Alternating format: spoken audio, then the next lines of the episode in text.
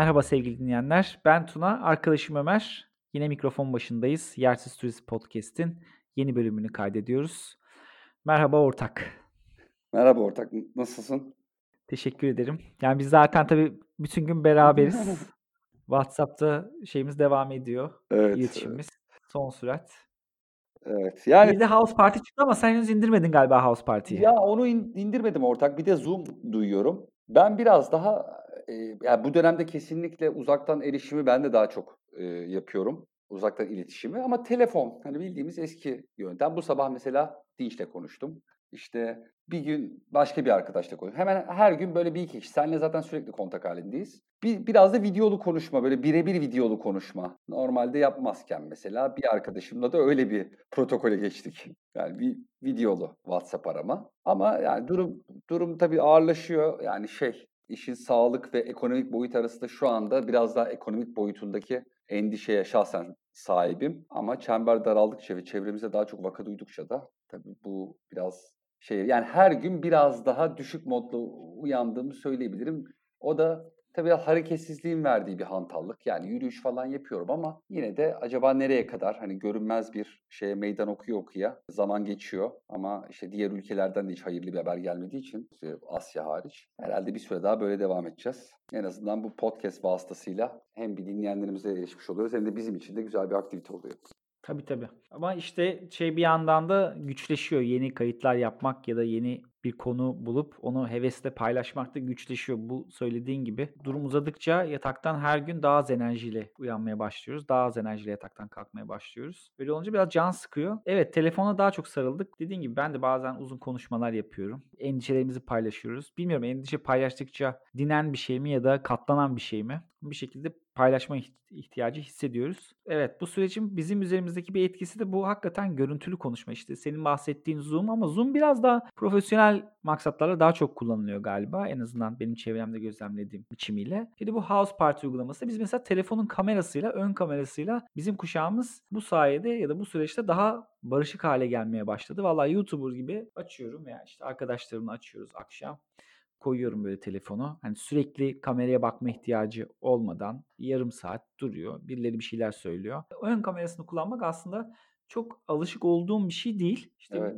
yeni yeni onunla da barışıyoruz. Orası benim için yeni yeni anlamlı olmaya başlıyor herhalde. Ya işte bu, bu dönemde kendi eğlence şeylerini, biçimlerini üretiyor. Biz şimdi kadim bir eğlence biçimi olan eee, tekrar sinemaya dönelim. Şimdi neden buradan kurtulamıyoruz? Çünkü biz bir yandan da bu ev, eve hapsolunca sadece başka bir eğlence yok zaten. Ya televizyon izliyorsun, ya film izliyorsun, ya telefonla oynuyorsun. Ama işte her şey artık bu daha konsantre hale geldi. Daha da yoğunlaştı. Daha sık yapmaya başladın. Kitap okuyanlar varsa gerçekten onları da yani Kutlamak Instagram lazım. hikayelerinde görüyorum ama evet. Ya bir kere şu var. Ben no, günlük hayatımda sürdürdüğüm veya işte az yapabildiğimden yakındığım iyi alışkanlıklarımı da kaybettim. Burada sözde daha çok zamanımız var. Evet. Evet, daha çok film izlemem lazım belki. İşte daha nitelikli içerikler takip etmem lazım ama. Yani bu kriz öncesi nispeten çok yoğun bir hayatımız da yoktu işte. Benim çalışmadığım bir dönem, senin işin Evet. gereği mevsimsel zaten biraz daha sakinleştiğim bir dönem. Çok yoğun çalışanlar bu dönemi biraz daha tatil olarak yaşayabiliyor ama bizler için tabii daha çok bir endişe kaynağı. Ama kesin olarak yani ben de şimdi birazdan konuşacağız. Listesini yapabilmek için zorlandım. Yani bir hafta on gündür çok az film veya dizi izleyip zihnimi zor topluyorum zaten. Hani kitap okumak da bunlardan biri. İşte daha çok televizyon izleyip sosyal medyada zaman geçirip biraz da işte kısa süreli içerikler. Yani nedir? İşte YouTube'da e, Conan O'Brien'in o Team Coco onların böyle videoları oluyor. Düzenli de şeyler yüklüyorlar. Çok komik tabii. Hani 5-10 dakikalık çok böyle kendimi kaptırmadan e, haliyle hani listeyi işte izlediğim son 4-5 filmi çıkarmakta bayağı zorlandım. Yani umuyorum tabii bu süreç artık bir an evvel biter. Çünkü bundan sonra mesela benim için zaten yine bir 3 aylık bir dönem geçmek zorunda her halükarda. Yeniden o bilindik hayatıma dönebilmek için. E, bu ne kadar uzarsa üzerine bir 3 ay daha ekleyince artık o projeksiyon iyice ıraksıyor yıl sonuna doğru. Bilmiyorum yani umarım artık şey bir an evvel nasıl olacaksa bu iş çözülür. Evet. Bu programı biz o havadan kurtulmak için yapıyoruz. O yüzden o kısmını çok da uzatmayalım. Yoksa benim de söyleyeceklerim var. Kaygılarımızı paylaşsak bitecek gibi değil. Evet. Karşıki dağlar. Evet şimdi madem öyle biz daha önce yapmadığımız bir şey bir tavsiye şey çekmiş olalım, programı çekmiş olalım, bölümü. Hani son neler izledik? Hangi filmleri izledik? Beğendik mi, beğenmedik mi? Yeniden izlediklerimiz oldu mu? Ya onları paylaşalım. Belki bir Evet. şekilde ilgilenenler olur veya merak ettikleri bir şeyden bahsetmiş oluruz ama şimdi burada ister istemez arada spoiler'lar da verilebilir. Ağzımızdan önemli şeyler kaçabilir. O yüzden kendi riskinizle devam edin yani ona göre. Ne olur ne olmaz sonradan biz kulaklarımız çınlatılmasın. Onu da baştan bir söyleyelim. Söyleyelim. Doğru diyorsun. Evet. na- Nasıl gidelim? Hani sen mesela ilk hangi filmden bahsetmek istersin? Son zamanlarda Okay. izlediğin Ortak. arasında. Evet. Son zamanlarda izlediğim bu hani zorla çıkardığım 5 film ki bir tanesi aslında çok beni etkilemedi ya da etkiledi ama o, ben, bana söz düşmez 6. filmi 5. film gibi e, anlatabilirim. Tabii süremiz yeter yetmez belki duruma göre sadece isim vererek de geçebiliriz ama birinci izlediğim film 2017 yapımı The Square adlı bir e, İsveç filmi. Şimdi bu filmin başrol oyuncusundan bahsetmeden önce bir Danimarkalı bir başka efsane bu Mats Mikkelsen abimiz tabii çok karizmatik. Geç yaşlarında özellikle Batı sineması tarafından keşfedilen ama hani işte James Bond'un Casino Royale'inde de rolü olan, Star Wars'da da işte bir rol kapan ama daha çok İskandinav sinemasında kendi ülkesinde belli bir yaşa kadar e, çok ünlü gitmiş. Sonradan Batı'nın keşfetmiş olduğu. Benim tabii en sevdiğim rolü The Hannibal dizisindeki Hannibal Lecter.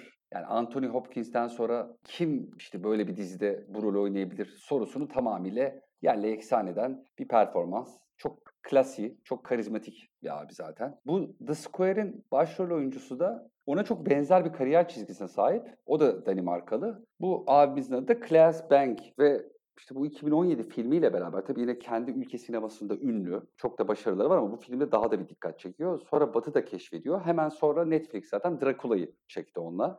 Dracula'yı oynayan karakter. İşte tabii müthiş bir İngiliz aksanıyla oynuyor. Mesela Mads Mikkelsen öyle native bir İngiliz veya Amerikalı gibi konuşmuyor. Belki biraz daha otantik de kılıyor onu. Hafif Almanca'ya kayan bir aksanı var. Claes Bang çok iyi bir İngilizceyle konuşuyor Dracula'da. Hemen sonra bir de The Affair dizisinin 5. sezonunda da böyle hani ana karakterlerden işte ana rollerden biri onun. Orada da tabii yine kendini oynuyor gibi. Çok güçlü bir karakter, çok dominant da bir karakter. Tarz olarak da öyle. O yüzden böyle büyük rolleri, görkemli rolleri rahat kavrayabilecek, altından kalkabilecek bir oyuncu. The Square filmi de 2017 yapımı İsveç filmi bu arada. Yani İskandinav ülkelerinde diller arası geçiş belli ki çok daha rahat. Ama hani mesela dil bilmeyi çok bir meziyet olarak sayma saymama, bir kültür iddiası olarak konumlandırma konusunda hep temkinliyiz değil mi? Yani bir insanın bilgi olabilmesi için veya çok akıllı veya çok entelektüel olabilmesi için ille hani başka bir dili iyi konuşuyor olmasına gerek yok. Yok ama hani oyunculukta bence bu önemli. Hani başka bir dilde oynayabilmek o kadar kolay bir şey değil gibi geliyor bana. Hani bir de bir yandan native gibi konuşabilmek. Şimdi bu adam zaten hani çok iyi bir İngiliz aksanıyla İngilizce konuşuyor. Bir de İsveççe konuşuyor. Yani bayağı oradan işte İsveç'te yaşayan bir küratör. Çağdaş Sanat Müzesi. Bu, bu anlamda da biraz Christopher Waltz'a benzetiyorum. Yani şimdi Christopher Waltz'ın da o diller arası geçişi onun en büyük asetlerinden biri. Zaten Inglourious Basterds'ın da o senaryonun en, en büyük kırılma anı bu adamın artık hani İngilizce, Almanca, Fransızcadan sonra yani İtalyancayı da hiç beklenmedik bir şekilde bir native gibi konuşması. İşte burada burada böyle bir İsveçli şey oynuyor, küratörü oynuyor.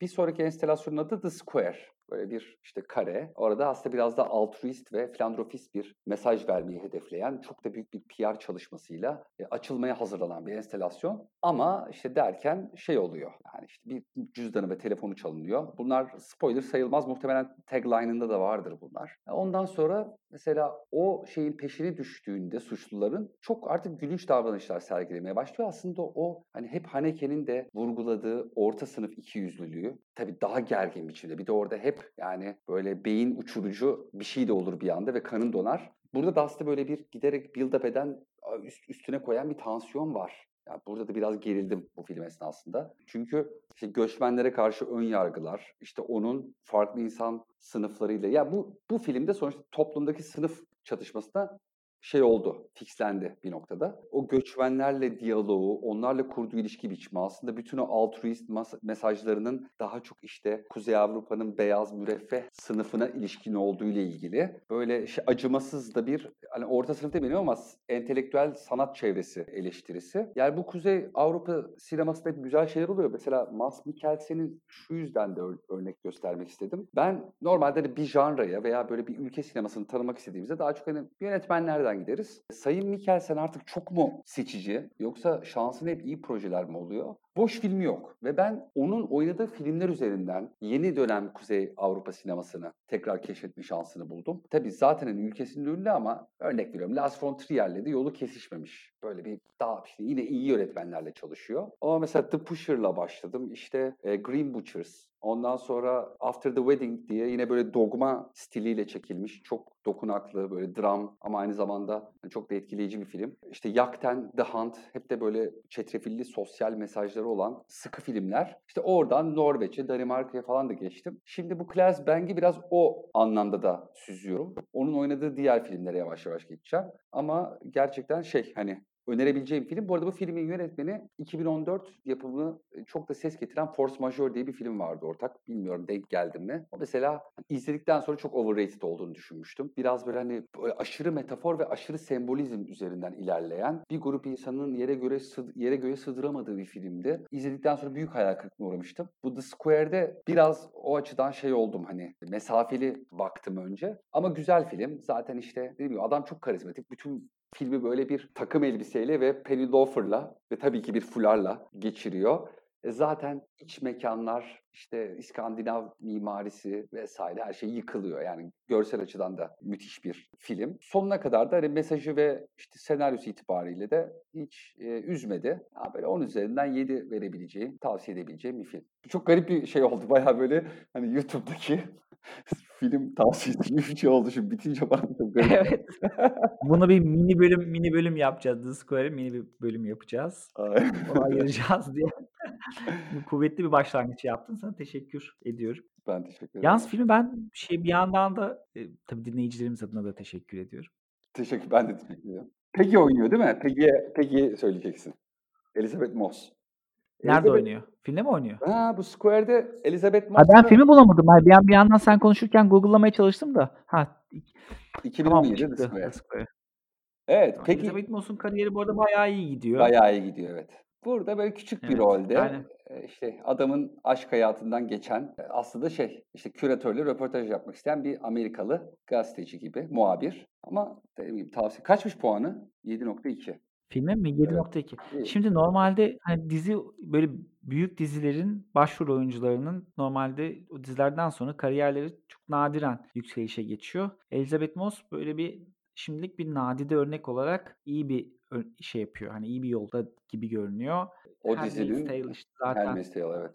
Aldı. Evet. Bir de şimdi Invisible Man ne oldu film akıbeti bilmiyorum ama hani şeye girmişti. Gösterime girmişti ve bayağı evet bayağı da iyi eleştiriler alıyordu. Başrolde oynuyordu Elizabeth Moss. Ve çok güzel bir kadın, çok etkileyici bir fiziki görüntü yok ortada ama hani çok iyi bir oyuncu bir şekilde şey yapabildi. Kariyerine iyi şekilde devam ediyor. Bu arada bu dizide şey de oynuyormuş ya. Pardon filmde. Senin adamların Dominic West Dominic West küçük bir rolde evet.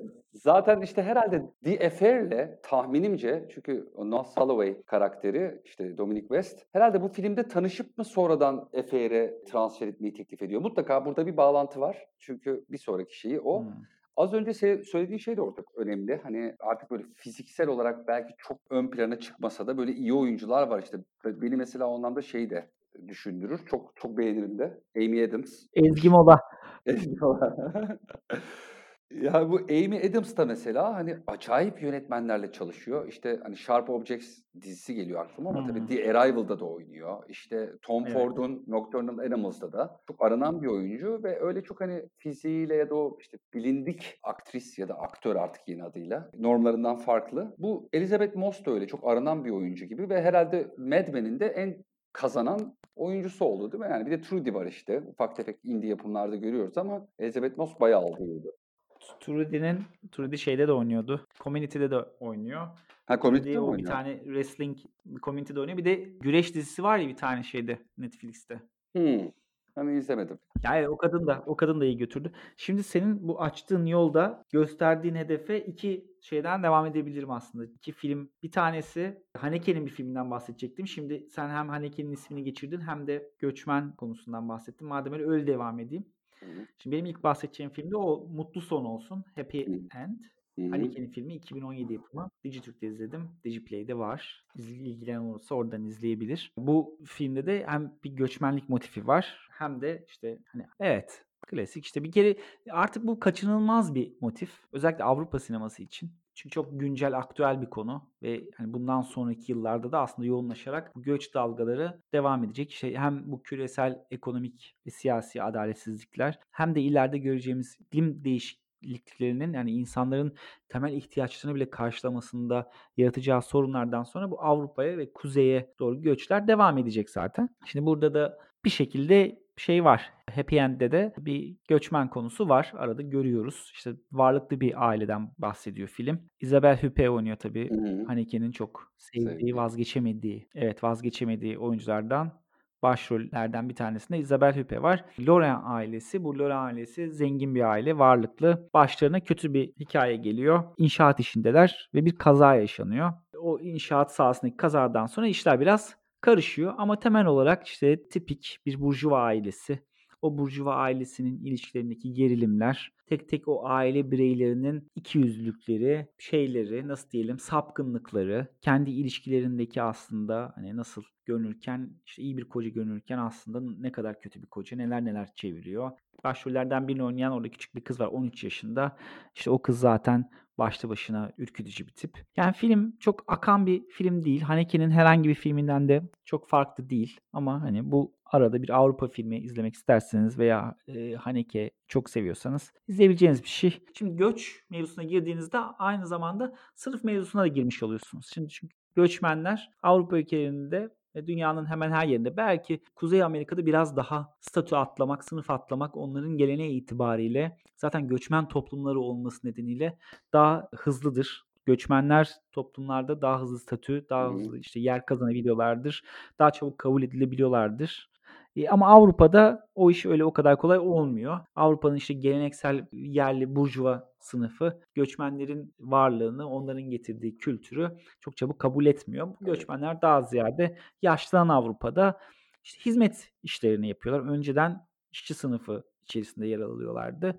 Şimdi burada da benzer bir şey var. Bu Laurent ailesinin evdeki hizmetlileri bir işte bahçıvan ve kahya diyelim var. Bir de mutfakta çalışan bir kız var. Bunların her ikisi de şey haliyle Afrikalılar, mağripliler. Yakınlarda açıp kapattığımız bir film Edap de Dedi diye bir Fransız filmi. Melisa Sözen de oynuyor.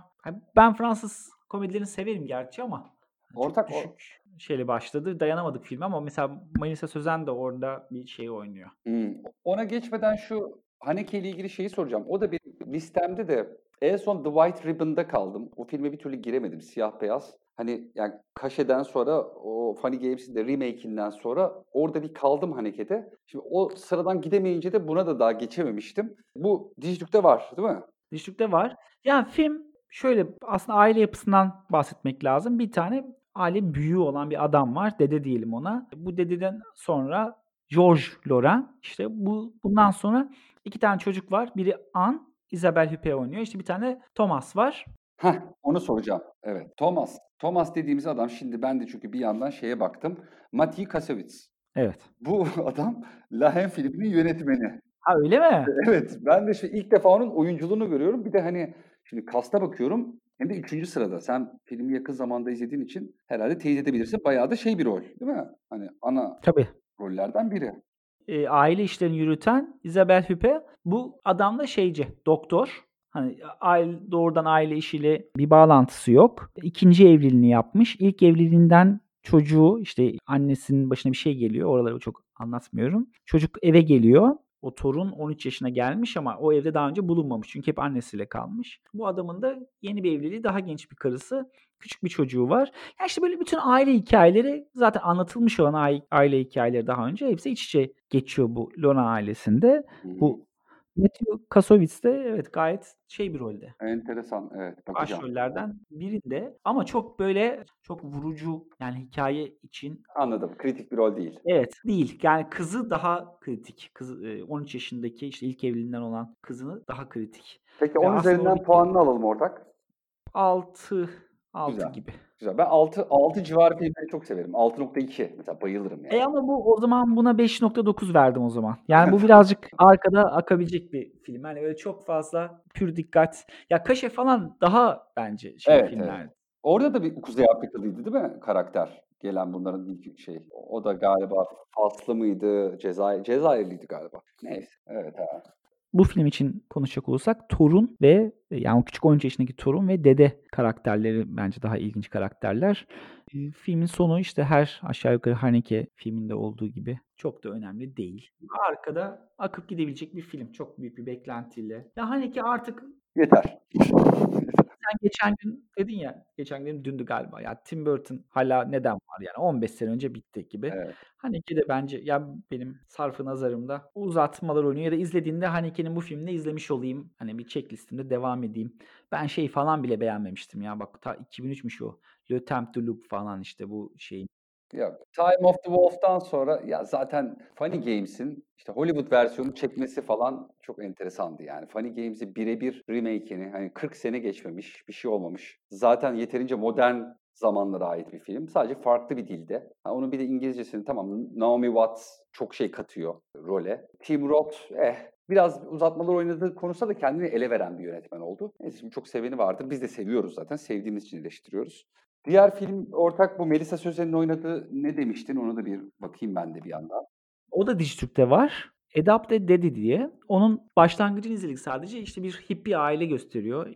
Fransız, Paris'te 68 civarı olması lazım ama orada bir aslında timeline'da da bir sorun var. Her neyse bu ailenin iki tane çocuğu var. İki çocuk şeyde büyüyor. İşte hep bu eylemlerde şurada burada büyüyorlar. Yani bir nükleer karşıtı, bir göçmen taraftarı, bir işte vegan aktivizm falan filan bir aile. İşte anne babanın bu ortamda büyüyen çocuklardan bir tanesini görüyoruz. Kendisi nöbetçi öğretmenlik gibi bir şey yapıyor. Ondan sonra sınıftaki çocuklardan biri Arap. Hani böyle Paris banliyösünde. Çocuklardan biri Arap. Hani bir şekilde çocuğu eve götürmesi gerekiyor. Derken annesi tanışıyor çocuğun. Çocuğun annesi Melisa Sözen. İyi bir oyuncu. Güzel bir kadın ama kötü bir film bence. 10 dakika 15 dakika falan izleyebildik. Başka bir ruh halinde olsak belki de devam ederdik.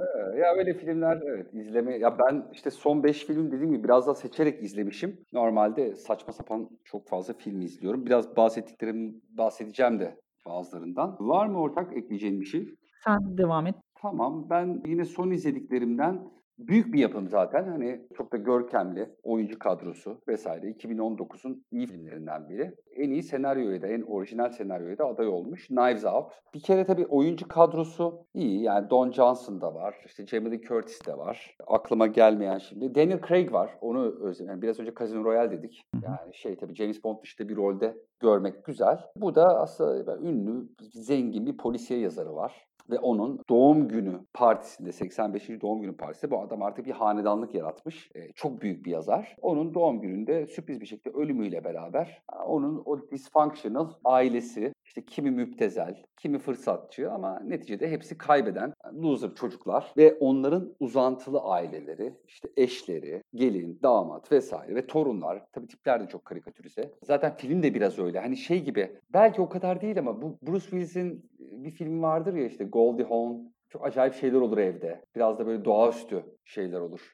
Star'da hep yayınlanan bir filmdir. Ya böyle çok hep sıra dışı şeyler olur ama hani kafalar da döner 180 derece. Böyle garip hani doğaüstü şeyler de olur evde. Sürekli böyle yıldırım, yağmur ve ev içerisinde olan hikayeler. Biraz öyle bir köşk bu da. Bu da biraz böyle tiplerin karikatürize olduğu ama şey tabii burada da acayip yine interior design ve prodüksiyon tasarım harikası var. Biraz Parazit'te konuştuğumuz gibi. Şimdi enteresan bunda da öyle bir durum var. Dışarıdan hep gösterilen şato ya da köşk diyeyim, gotik köşk. Tam böyle Massachusetts'te orman içinde müthiş bir yeşil Nerede? üzerine. Massachusetts. Güzel, Söylemesi ak- zor güzel. Telefon o yüzden o yüzden ikilettim ama güzel. yani yazarım bile dermişim. Tabii dışarıdan çok böyle iddialı demişken sen iddialı bir köşk ama iç mekanları başka bir köşkten alınma. O da hatta 2011'de Shutter Island. E, Scorsese'nin bence böyle arada kaynayan ama çok iyi bir gerilim filmi. Evet, kesinlikle güzel. katılıyorum. Evet. Ya arada kaynaması özellikle. Hakikaten yani o film geldi gitti kimse konuşmadı falan ama son derece temposu iyi, heyecanı yüksek, güzel de bir film. Tabii evet, twist'i de iyidir onun yani. Beklendik olsa da güzeldi evet yani. Hani pek çok insan için çok şaşırtıcı olmayabilir de. Evet yani şey de mesela Cape Fear'ı da ben severim. O da böyle hani Kanal D'de defalarca verildi. verildi. Hatırlar mısın? Tabii, Nick aynen. Nolte, Tam bir Kanal D Robert De filmi. Niro. Tam bir Kanal D filmi. Evet, Juliette Lewis falan. Hani bu da böyle arada güzel filmi. İç mekanlar orada çekilmiş. Dolayısıyla biraz da aslında o işte polisiye yazarının hep gizemli cinayetler üzerine roman yazan kişinin karakterini de yansıtan bir ev. Yani sanki böyle bir Agatha Christie romanına konu olabilecek veya bir Patricia Highsmith yazarına konu olabilecek bir ev. Onun içerisindeki tabii şeyler. Ben küçükken böyle TRT'de çok eski dönem 60'lar siyah beyaz filmleri falan hatırlarım. Yani yine bir partide bir biri ölüyor fakat ceset sürekli yer değiştiriyor. Yani bir türlü cesedi bulamıyorlar. Odaya gidiyorlar ceset orada değil. Öbür tarafta yemek masasında buluyorlar falan. Böyle hani her şeyin birbirine girdiği senaryolardan. E, Daniel Craig tabii enteresan yani böyle müfettiş Clouseau gibi acaba sakar ve aslında aptal bir dedektif mi yoksa dahi mi sorgulayarak izliyorsun falan. Yani buna iyi, iyi film dememe herhalde çok gerek yok çünkü puanı falan da çok yüksek. Çok da Sen kaç verdin? beğenilen. 8 8 gider. 8 gider ama şey yani böyle çok sahneleri uzun süre ak- aklımda kalır kalmaz bir işte evi hatırlıyorum ve işte birkaç kişinin oyunculuğunu hatırlıyorum. Ama Tony Collette falan da var. Tabii artık Tony Collette'in yıldız da nasıl yükseliyorsa her yerde karşımıza çıkıyor. Güzel, önerilecek bir film. Özellikle sinemada çok daha güzel olur muhtemelen. Ha, sinemada oynadın mı bu arada Türkiye'de bu bu film? Hatırlamıyorum işte. Yani aslında gelecek bir film ama tabii son dönem o kadar karıştı ki Evet. her şey. Ya çok Evet. sinema salonlarını takip edemedim. Ortak dedin ya sen şeyleri. Dekorunu ortak kullanmışlar Shutter Hı. Island'da Knives Out. Geçen gün gördüm. Gremlinler ve Back to the Future'daki o hani Back to the Future'da okulun falan olduğu meydan vardır ya. Evet, evet, Gremlinler'deki kasabayla ortakmış orası da. Aynı stüdyoymuş. E, normal yani. Onlar da mesela Gremlin aynı aynı dönemin sevilen popüler filmleri. Ortak bu arada Gotik Köşk demişken az önce Dominic West dedin ya. Evet. Onun o adam bu arada yani ha- hardcore Britanyalı belli etmiyor değil mi? Yani gayet Amerikan aksanlı falan konuşuyor ve hani kendi de böyle Amerikan tam böyle bir Amerikan yapi karakteri gibi. Zaten The Affair'deki karakter de klasik bir Showtime karakteri. Yani Hmm. Tom Hanks gibi Californication'de tabii biraz da dark ve troubled bir tip. Ee, onun karısının aile evi.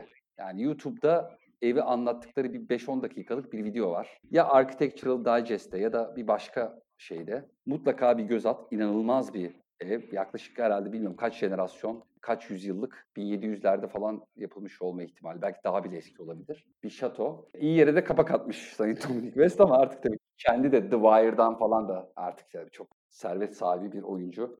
Ortak şimdi bir yandan Google'ladım bakıyorum. Bu bayağı bu ev dediğin e, şato harbi Şato. castle yani şeydekiler gibi.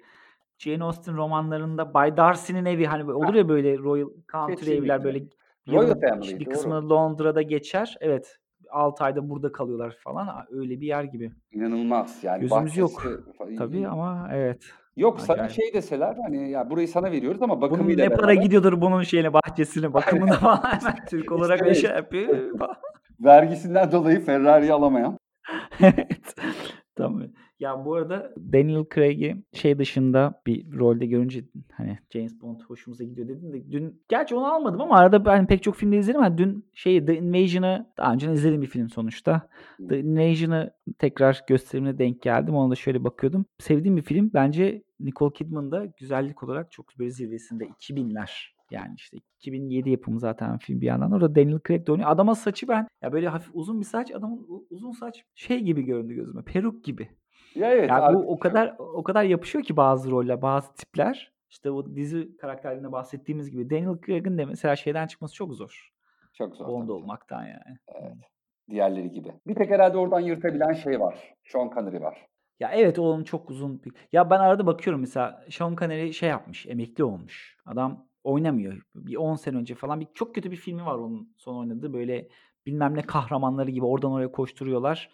En son Drak'ı izlemişimdir herhalde onun. O da 90'lı. Ha o son iyi büyük film olabilir. Evet. evet. Evet ortak. Sırada hangi filmimiz var? Şimdi dizi oyuncuları dedik. Hem de biraz şeye de uygun olduğu için aslında bugünlere Extinction diye bir film 2015 yapımı. Hmm, bir- duydum. Zombi filmi. Başrolde e, Matthew Fox oynuyor. Hı hı. Matthew Fox'u hepimiz Lost dizisinden hatırlıyoruz. Orada Jack karakterini canlandırıyordu. Şeydi. doktordu. Orada bir tıp doktoruydu ve yani işte neticede o zamana kadar yapılmış en şaşalı, görkemli, merak uyandıran dizinin başrolü oynadıktan sonra tabii ki sonraki rollerin hiçbirinde sevenlerine memnun edemedi. Çünkü herkes son, o adamı Jack olarak bildi. Jack olarak tanıdı. Öyle onu istiyor. Şimdi bu film yani bir zombi apokalips filmi. Biz bu dönem için ben şahsen böyle bir film tavsiye etmemeyi tercih ederim. Hani biz daha önceki bölümlerimizde de bu korona belasının başımıza musallat olduğu zamandan itibaren yaptığımız bölümlerde de hep şeyden bahsettik ister istemez apokalips, post apokaliptik filmlerden bahsettik ama bunlar birer aslında bir alegori olarak güzel şeyler. Bilim kurgu da öyledir. Yani toplumun bugününe dair göndermeleri olduğu sürece veya oradan hani kendi yaşamlarımıza dair şeyler çıkardığımız sürece güzeldir. Mesela bu apokalips filmleri de aslında öyle. Neden? İşte hani orada şeyleri görürüz. Güdülerimizi, ilkel güdülerimizin o tip bir kıyamet durumunda işte gündelik yaşamın sarsıldığı medeniyetin ortadan kalktığı, bu konforun, bize kapitalizmin sağladığı konforun artık sürdürülemez hale geldiği durumlarda işte nasıl tepkiler veriyoruz? İçgüdülerimiz yeniden nasıl canlanıyor? Grup dinamikleri nasıl gelişiyor? Hayatta kalmak için insanlar nerelere kadar gidebiliyorlar veya nelerden fedakarlık yapabiliyorlar? Bunları izle, kendi konfor alanımızdan izlediğimizde keyifli olabilir ama şu gün aşağı yukarı öyle bir şey yaşıyoruz. Mesela bu filmde de evet. filmin şöyle bir cazip bir yanı var daha doğrusu kendi hayatımızda, kendi bugünümüzde bağlayabileceğimiz şöyle bir durum var. Bunlar şey olduktan sonra işte bir şekilde yine zombi, zombiye dönüşüyor insanlar. Bunlar bir yerde sabit kalıyorlar ve evlerinden çıkmıyorlar. Orası çünkü konforlu, güvenli alan. Evlerinden çıktıklarında iki tane yan yana ev zaten. Komşular. Bir adam ve bir çocuk. Diğer evde de bir adam ve bir köpek. Bunlar eskiden iyiler, arkadaşlar ama artık konuşmuyorlar.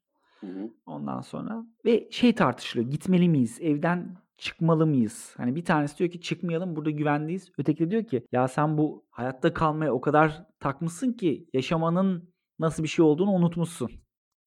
Yani bu bayağı bizim birkaç hafta sonraki tartışmamız aslında. İnsanlar bu şey sürdükçe Maalesef. Evet, evet. Evet, bu durum sürdükçe insanlar bunu tartışmıyor. Ya tamam iyi hastalığı yaymayalım da arkadaş bu da yaşamak mı ya? İster istemez gelecek.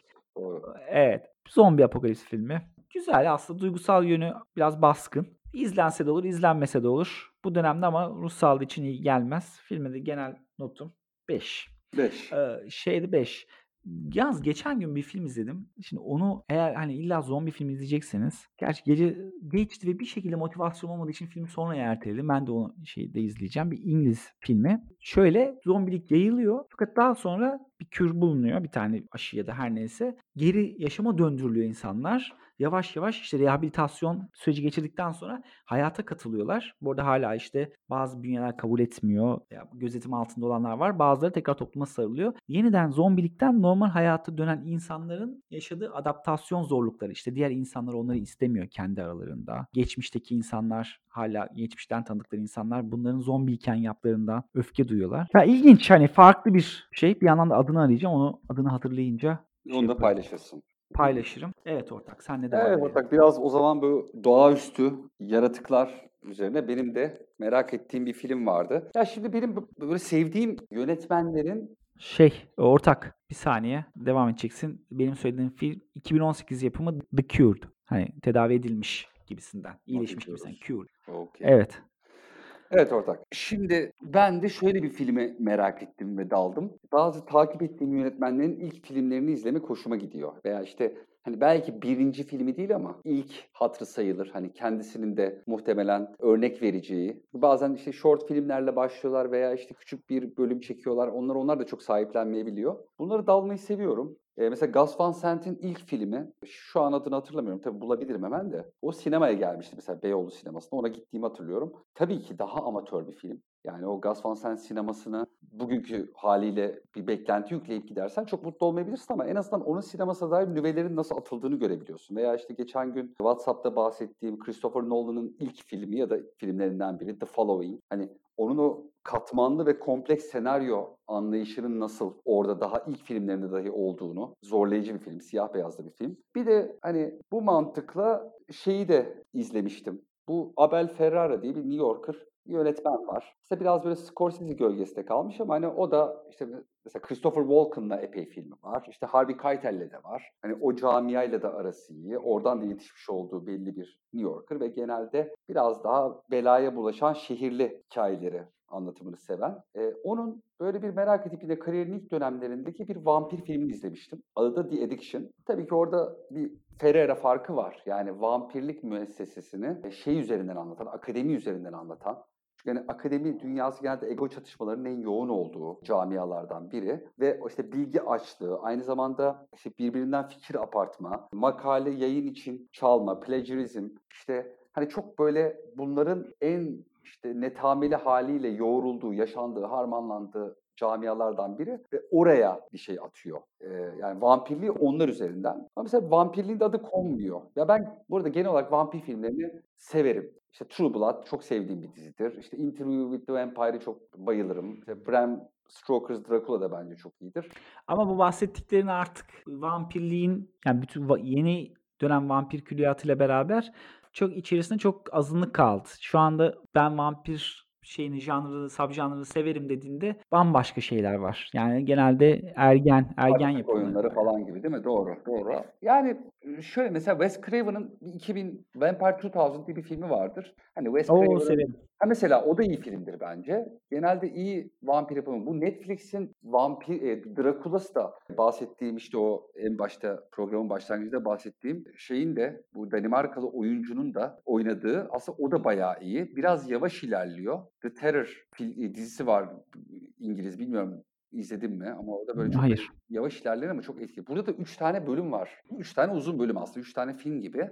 Ve üçüncü bölüm aşırı etkileyiciydi. Tabii yönetmenler arası yorum farkı da biraz var. Üçüncü bölümde sonra baktım çok etkileyiciydi ve kim ya bunu yönetmedi? Paul McGuigan çıktı. Şu Acid House filminin yönetmeni. Zaten biraz daha renkli. Tabii geçmiş bir dönem dönemden bahsediyor ama biraz böyle oraya sanki rave böyle bir zaten hani adam işte Acid House da öyle bir filmdir. O biraz da Danny Boyle geleneğiyle başlayan 90'ların ortası İngiliz filmleri.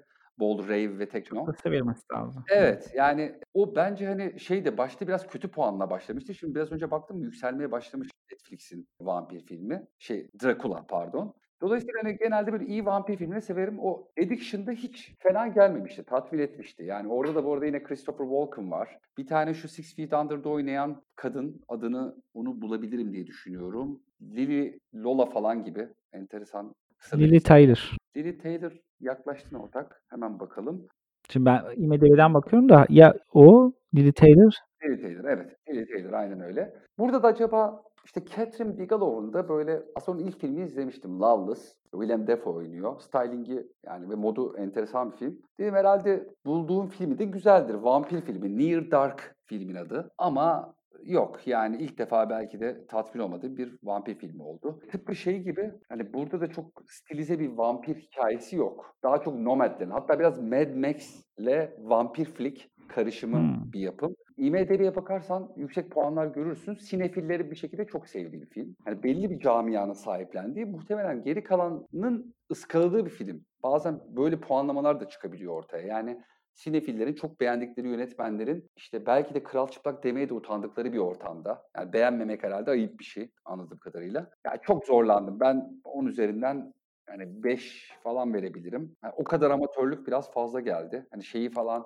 mesela Terminator 1 ile 2 arasındaki işte amatörlükten teknolojiye geçiş, o Terminator 1 seviyesinde o James Cameron'ın amatörlüğü seviyorum. Ha bu filmin özelliği ben çok hastası değilim ama James Cameron'ın Alien Aliens filmindeki kadro e, baş 3 oyuncuyu burada oynattığı için muhtemelen karı koca e, şeyi ilişkisiyle bir kıyak olmuş orada. Ha.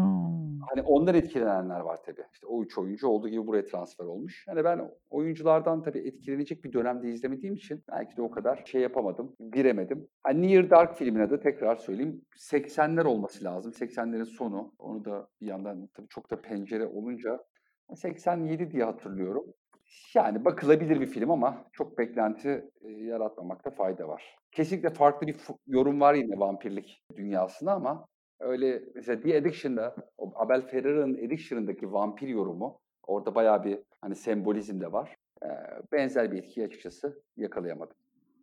Wes Craven'ın Dracula 2000 dedim. Bir Dracula 3000 diye bir film var. 3000. E 3000. 3000 yılında geçiyor. Ya tabii artık iyice karikatürize.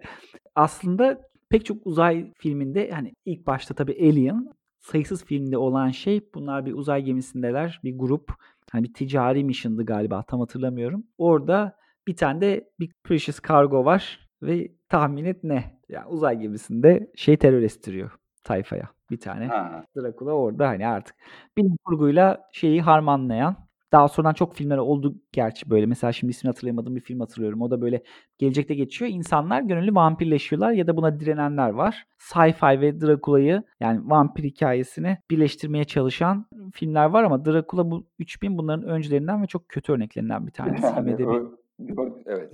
2.1 IMDb notu da şimdi. Galiba şu ana kadar gördüğüm en düşük puan olabilir bu. 2.1. Şey bir vampir film için mi? Olabilir. Yani tüm Ha, toplam. içerisinde Ha, toplam. evet. Evet. Ya, Ya iki- onu iki- şey. İkili bir şey görmedim yani. Öyle. Bayağı bir düşman olması lazım yani. Hani En düşük ben Troll 2 diye bir film biliyordum. Bakayım o nasıl. Şimdi Troll 1'i izledim ben. Troll 1 çocukken videoda kiraladığım bir filmdi. Hı. Şeytanın Cüceleriydi Türkçesi de. Türkçe şey adı. Çok etkileyici bir filmdi bence. Tabii onun da şey çok düşük. Notu ama Troll 2'nin Troll 2 geçiyordu en düşük diye. Troll 2'ye baktım 2.9. Yani Troll 2 bu Dracula 3000'den daha yüksek. be. Dracula 3000 gerçekten en düşük film olabilir. Bir ara bir Şah'ın filmine Türk kullanıcılar yüklenmişti IMDb'de ama onu sonradan durdurdular. Durdurdular. Hani böyle kasıtlı bir şey olduğunu, horde böyle bir yükleniyor insanlar. Hı, Onu evet, anlayınca durdurmuşlardı. Durduruyorlar. Şimdi Evet. sürede aldı başını gidiyor. O yüzden ben şimdi mesela iki filmi toparlayarak bahsedeceğim yakınlarda izlediğim. Bir şekilde bunu şimdi düşündüm. Hani bir bağlayabilir miyim acaba? Biri Netflix'te izlediğim ve Oscar falan da topladı. Lady Bird. e, Uğur Böceği herhalde Türkçesi. Diğeri de If diye bir film. Şimdi Lady Bird 2019 yapımı yanılmıyorsam. Bir daha bakayım pardon 2017 yapımı. E, bir bağımsız film ya da işte hani baktığında buna bağımsız bir film dersin. Ondan sonra diğer bahsedeceğim filmde 1968 yapımı If Ne Ekersen diye. Bu da Dijitürk'te var. İzlemek isteyen olursa. Bunda başrolde Malcolm McDowell oynuyor. Çok genç tabii o zaman. Hatta ilk büyük rolü olabilir onun da kariyerinin. Çünkü 1968 yapımı yani daha ortada ne Caligula var ne Clockwork Orange var. Hani hiçbir şey hı. yok. At- Bu 68 yapımı filmde oynuyor. İkisi de lise filmi. Biraz da dönemin ruhuyla karşılaştırarak ben bunları bağlayayım birbirine ikisinden bahsedeyim. If 68 yapımı olan bir İngiliz filmi. Estetik olarak da böyle biraz Pasolini filmlerini andırıyor. Hani böyle bir amatörlük fışkırıyor sanki şeyden. Ekranda böyle bayağı sanki amatör bir şey izliyorsun gibi. Bir tane İngiltere'de bayağı bir establishment böyle eski okullar olur ya işte Katolik okulları ya da her neyse dini okullar olur ya. O tarz bir okulda çocukların otoriteye baş kaldırışını, erkek lisesi burası. Asırlardır işte devam eden bir geleneği olan disiplinli, çocukları işte tek tornadan çıkartmaya çalışan ama aslında içten içe de çürüyen, o çürüdüğüne dair çok şey bize veriyor.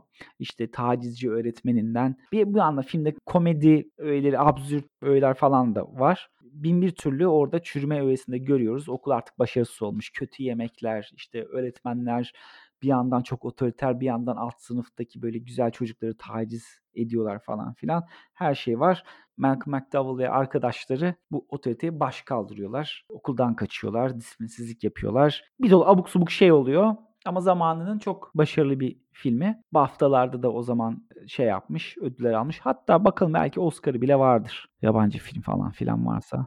Bir yandan bakıyorum. Notu filmin yüksek 7.5. Ama ya bende hep olan bir şey vardı. Böyle eski filmleri izlediğimde bazen çok özenirim. Siyah, bu film siyah beyaz değil. Bazı sahneleri siyah beyaz. Ama genel olarak siyah beyaz çekilmemiş bir film. Bazı filmlere çok özenirim. Böyle hani onların da böyle şeyleri vardır. Takıntı olan insanlar vardır. İşte 60'ların bilmem ne filmlerine bayılan, 70'lerin şusunu busunu çok seven. Bazıları böyle B filmlerdir. Bazıları da gayet işte o zamanın popüler filmleridir, dizileridir ve onların takipçileri vardır ama böyle bu kadar eski şeylere döndüğümüzde, geçmiş dönem yapımlarına döndüğümüzde benim bir bazı sorunum oluyor. Yani geçmişi bugünden anlatıldığında çok seviyorum. İşte dönem filmi, dönem dizisi falan filan yaptıklarında o benim çok hoşuma gidiyor.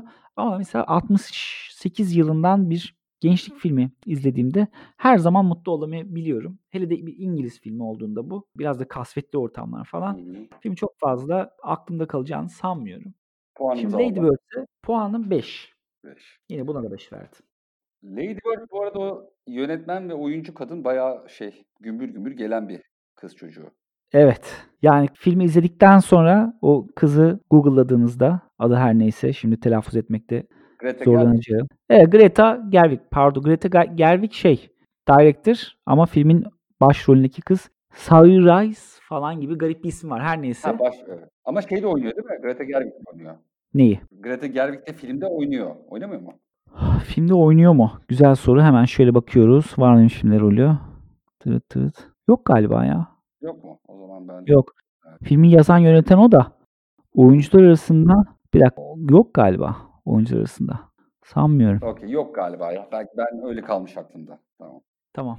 Şimdi film güzel bir film. Ee, Ben bir kere şeyi her zaman severim. İşte o Amerikan taşrasında çocukların lise son yılına anlatıldığı filmlerin. İşte çünkü onların hayata hazırlık yılı. Şimdi bunların bir kısmı. Aslında hep aynı hikaye. İşte bir aile var. Aileyle geçimsizlikler yaşanıyor. Burada bir kere bu şeyde Uğur Böceği izlemeyen varsa çok yoğun ve çok inandırıcı. Yani filmin en başarılı yanlarından biri o anne kız ilişkisinin geriliminin gerçekçi bir şekilde verilmiş olması. Hani aileyle sorunlar, cinselliğin keşfi, karşı cinse güven veya mesela şey de çok fazladır. Popülerleşme, o lisedeki değil mi? Mesela bu kız da öyle. İşte yakın arkadaşları var. Onlar biraz daha böyle nerd, biraz daha içe kapanı, introvert tipler. Hani içe dönük. Ama işte bu popüler insanlarla arkadaş oluyor. Biraz onların alemini keşfediyor. Onların dünyasını keşfediyor. Fakat daha sonra bütün o şey gezdikten sonra daha işte dışa dönük insanlar, partiler, şunlar bunlar aslında kendisinin o ilk arkadaşlığı terk ettiği, başta terk ettiği arkadaşlarının çok iyi olduğu, ondan sonra kendisinin oraya ait olduğunu veya işte kavga ettiği ailesinin le bir şekilde bir orta yol bulunur, bir barışılır. Daha sonra işte üniversiteye gidilir falan filan bir geçmişe bakış yapıyor. Bu filmde bütün bu şeyler var, klişeler var. Kendini keşfetme. 18, 17-18 yaşındaki yeni yetme Amerikalının kendini keşfetme, işte ergenlikten veya çocukluktan yetişkinliğe önemli bazı adımları atma hikayesi. Bunların hepsi var ama biraz daha gerçekçi. Böyle bir film çekmek baktığında aslında cesaretle isteyen bir şey. Çünkü hani gittiğinde senaryoyla gittiğinde veya işte fikirle daha doğrusu senaryo değil, fikirle gittiğinde yapımcıya bir şuna buna ya kardeş bunu daha önceden bir 600 defa çektiler herhalde diyorlardır. Ama bu filmin içerisinde böyle bazı ufak tefek şeyleri biraz ayırıyor şeylerinden, benzerlerinden biraz ayırıyor. Bu filmde çok böyle yıllar sonra muhtemelen hatırlamayacağım bir film olmakla beraber. Ha, güzel, estetik olarak da tatmin ediyor. Hikaye anlatıcılığı da iyi. İşte dediğim gibi hani cesaretle isteyen bir şeyin altından başarıyla kalkmış. Hani bu akşam izleyeyim derseniz bence izlenebilecek bir film. 10 üzerinden 7. Güzel.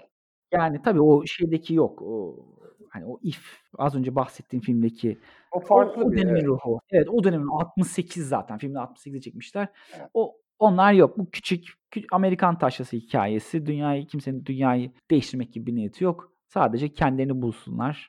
Bu onlar hı. için yeterli. Bu da o iyi bir keşif hikayesi yani. Şimdi enteresan bir geçiş olacak. Ben, ben de işte buraya not ettiğim iki filmden biri ama ikincisinden artık kısa bahsedeceğim. İkincisini senin de izlediğini biliyorum. Belki orada karşılıklı bir 3-5 dakika konuşuruz. Bir tanesi de 80'lerden 16 Candles yani 16 mum diye bir film. Güzel. Şimdi bu ya ben e, 90'lı yıllardaki hani genelde böyle işte üniversite mezunu biraz daha yetişkinliğe artık geçmiş fakat e, işte soru işaretleriyle boğuşan, varoluşsal sancılar yaşayan, genelde arkadaşlık ve aşk üzerine odaklanan, böyle çok da diyalogların yoğun olduğu, işte o böyle bir artık janra mı diyeyim, bir, bir dönem mi Hollywood'da bayılıyorum. Yani bunların en bilinen iki örneğiydi. İşte hani Singles ve Mutluluktan kuduruyorum yani. Evet. Evet yani böyle içlerinde çok idiokratik tiplerin olduğu, işte dört kişilik bir arkadaş grubunda bir tanesi hakikaten işte en e, Seinfeld'deki Cosmo Kramer gibi. Yani doğuştan karakter. İşte bir tanesi biraz daha decent. Yani işte aslında hayatı daha normal bir şekilde kavramaya çalışıyor ama arkadaşların etkisinde kalıyor. İşte hani bunlar da singles ve swingers hani bilinen örnekleri. e, daha öne çıkan örnekler ama hani benim bunlar da işte bahsettiğim böyle işte Kevin Smith filmleri klasik. İşte minimum Eric Stoltz filmleri. Yani Eric Stoltz o dönem benim bu sevdiğim filmlerin hepsinde çıkıyor. Yani Sleep With Me, Kicking and Screaming, Bodies Rest and Motion. İşte bu dönemde yine Beautiful Girls, Ted Damon, işte Barcelona diye bir film. Bunların bazılarında böyle bir, bir aksiyon dozu da olur. İşte Dazed and Confused gibi. Geçen gün de bunun bahsi geçti. Varoluşsal sancılarını şeyle komik bir şekilde yaşayan yetişkinler. Şimdi bunların 80'ler filminde tabii mesela Eric Stoltz'un 80'lerde de filmleri çok. Orada daha çok işte kolej dönemi, gençlik dönemi ve 80'lerinde nispeten underground filmleri. Yani bu arada hani bildiğimiz 80'ler kültürü var ya işte dünyanın birçok coğrafyasında o işte devrimci hareket hemen hemen her yerinde, bütün kıtalarında işte o devrimci hareketin kanlı bir şekilde bitmesiyle ki Japonya'ya kadar gitmiş o. Zaten işte üniversite hareketleri, şeyde öğrenci hareketleri Avrupa'da, işte Türkiye'de zaten o yaşadığımız sol fraksiyon, iyice yükselme ve artık işin Amerika Sovyetler Birliği Savaşı'na dönüşmesi Türkiye içerisinde. İşte Amerika'da ayrı hippilerin zaten orada yaşattığı bir devrimci hareket vesaire derken dünya acayip apolitik bir döneme geçiyor ve daha hedonist. İşte çok da e, bilindik bir stilde kıyafetler, müzik, işte müzik tarzı vesaire ama tabii her decade ya da dönem kendi içerisinde bir underground'unu da yaratıyor. Şimdi o bildiğimiz 80'ler müziği döneminde işte The Cure'un mesela en karanlık dönemleri. Yani o Three Imaginary Boys üzerine işte o hani pornografi ve Disintegration albümleri acayip karanlık. Yani işte Joy Division da baktığında o dönemlerde palazlanıyor. Şimdi 80'lerin o ünlü filmleri ki onlar da iyidir. Yani About Last Night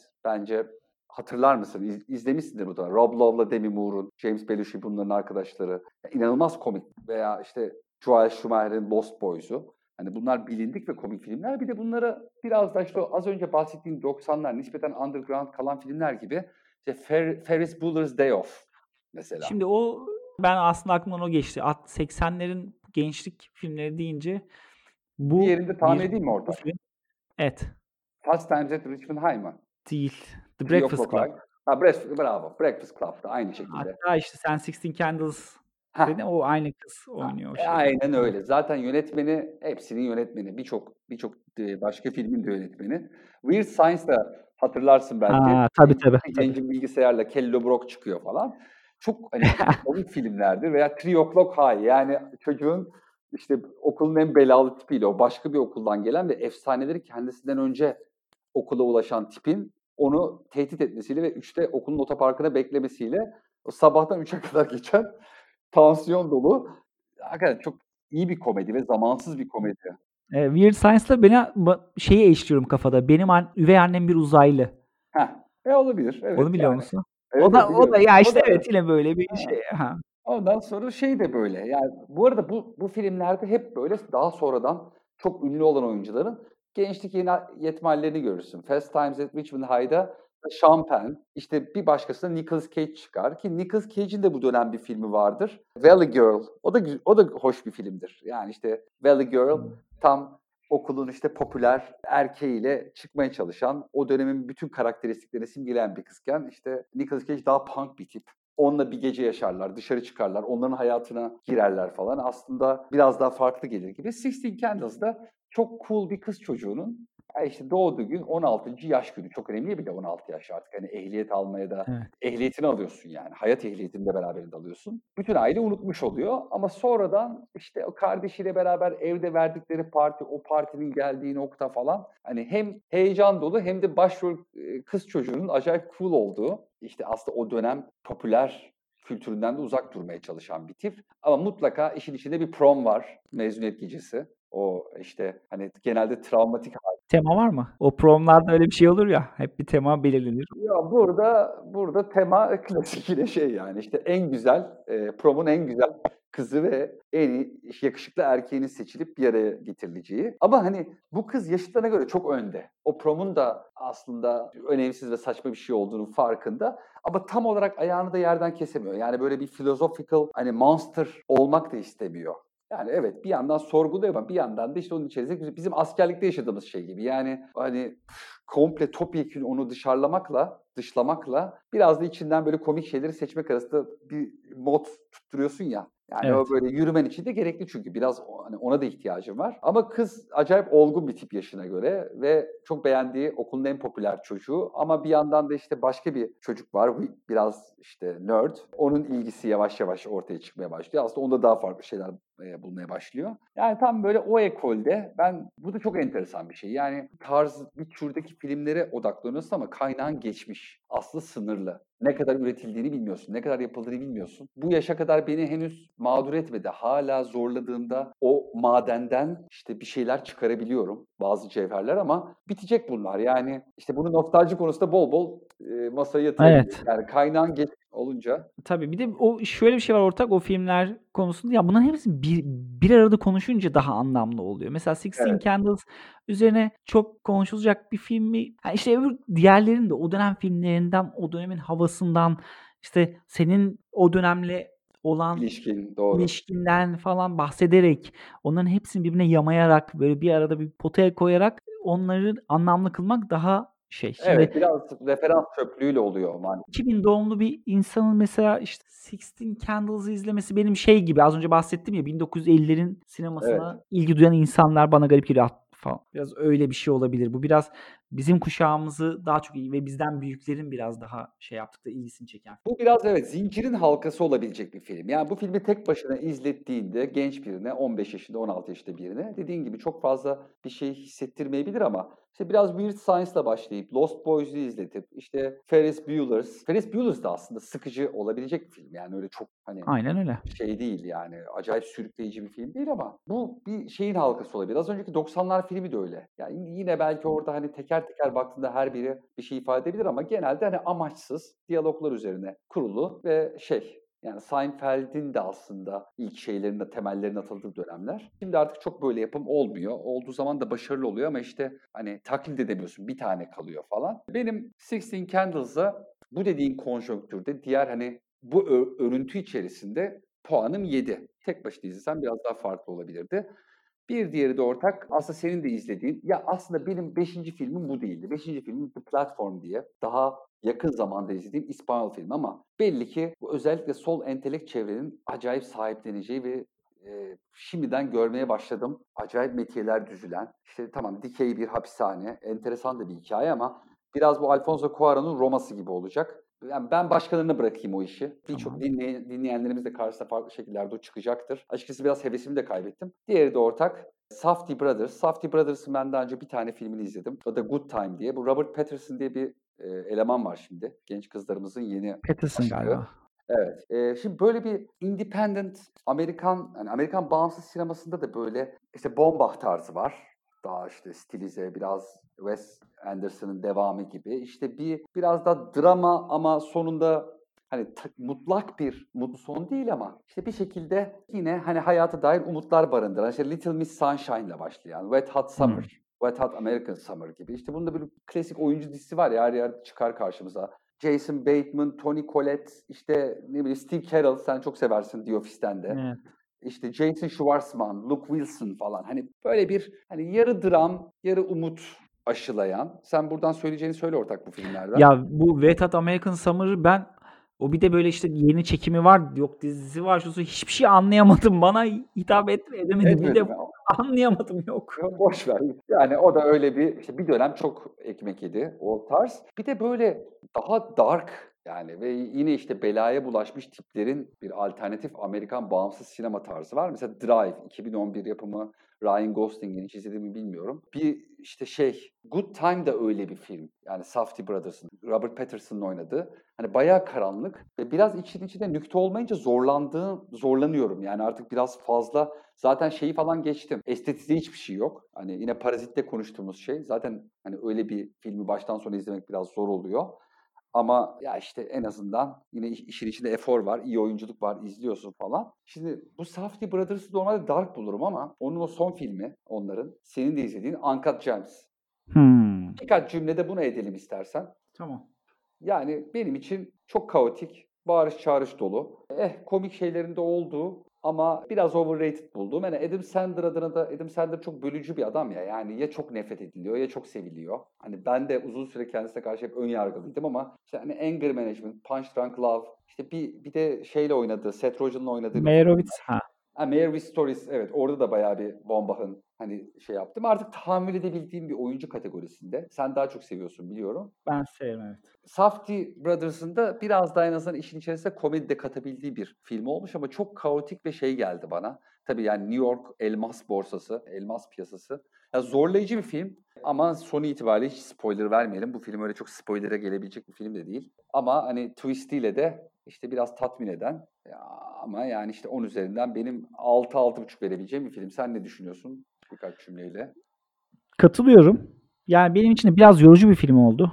Yani bir, bir türlü başını beladan kurtulamaması. Yani o şeyin bir türlü çözüm. Yani bazen biraz yükselir, bazen alçalır. Dün mü izledim? Evvelsi gün? Dark Knight Rises. Mesela onda Batman'in başına dünya kadar şey geliyor ama adam bir toparlıyor, bir şey yapıyor. Uzun bir film olmasına rağmen Dark Knight Rises'ı birkaç defa izledim. Ama mesela bu Uncut bir daha izlemem. Çünkü yani şey var. Çok fazla şey yüklüyor. Sürekli sen o şeyin içerisinde bir biniyorsun o trene. Yani bir türlü şey yapamıyorsun. Nefes nefes aldırmıyor sana. Çok yorucu. Şu günlerde de tavsiye edeceğim bir film hiç değil. 6. Ama hani tabii filmde bazı şeyler var. Var güzel. Kevin Kevin Garnett mesela kendi Evet. kişi- kişiliğiyle oynaması falan yani gerçek karakteriyle oynaması. E, tamam o zaman Boston Celtics'in de e, şampiyon kadrosunda var. Evet. E, Ya filmin şey de çok iyi. Moral. Hani what is the moral of the story? Hani Amerikalılar çok sever ya bu filmlerde hep onu ararlar. Hani o filmin mesajı, ondan sonra işte hani o oyunculuklar. Ya bir filmde işlenmesine dair bir sorun var. O Diamond'ın ortada bir gem var hakikaten. Ama o gemin işlenmesine dair ciddi bir sorun var.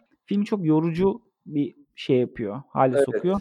Ve şey dövüyor yani Çok şimdi dövüyor evet. başka bir programda belki gireriz. Benim böyle bir İspanyol korku filmi e, hastalığım var. Çok hani hikaye işlemeleri ve bazen kansız bir şekilde seni germeleri. Burada hani bütün gerginliği hakikaten işte imaj bombardımanı ve bağırış çağrışla yaratıyor. Zaten hani hikaye şey olmasa bile bu kadar sürükleyici olmasa dahi sen sırf bu efektlerden ve devamlı kakafoniden dolayı geriliyorsun. Yani evet tansiyon yüksekti ama fiziksel bir tansiyon vardı burada. Bundan kaçabilmek zordu.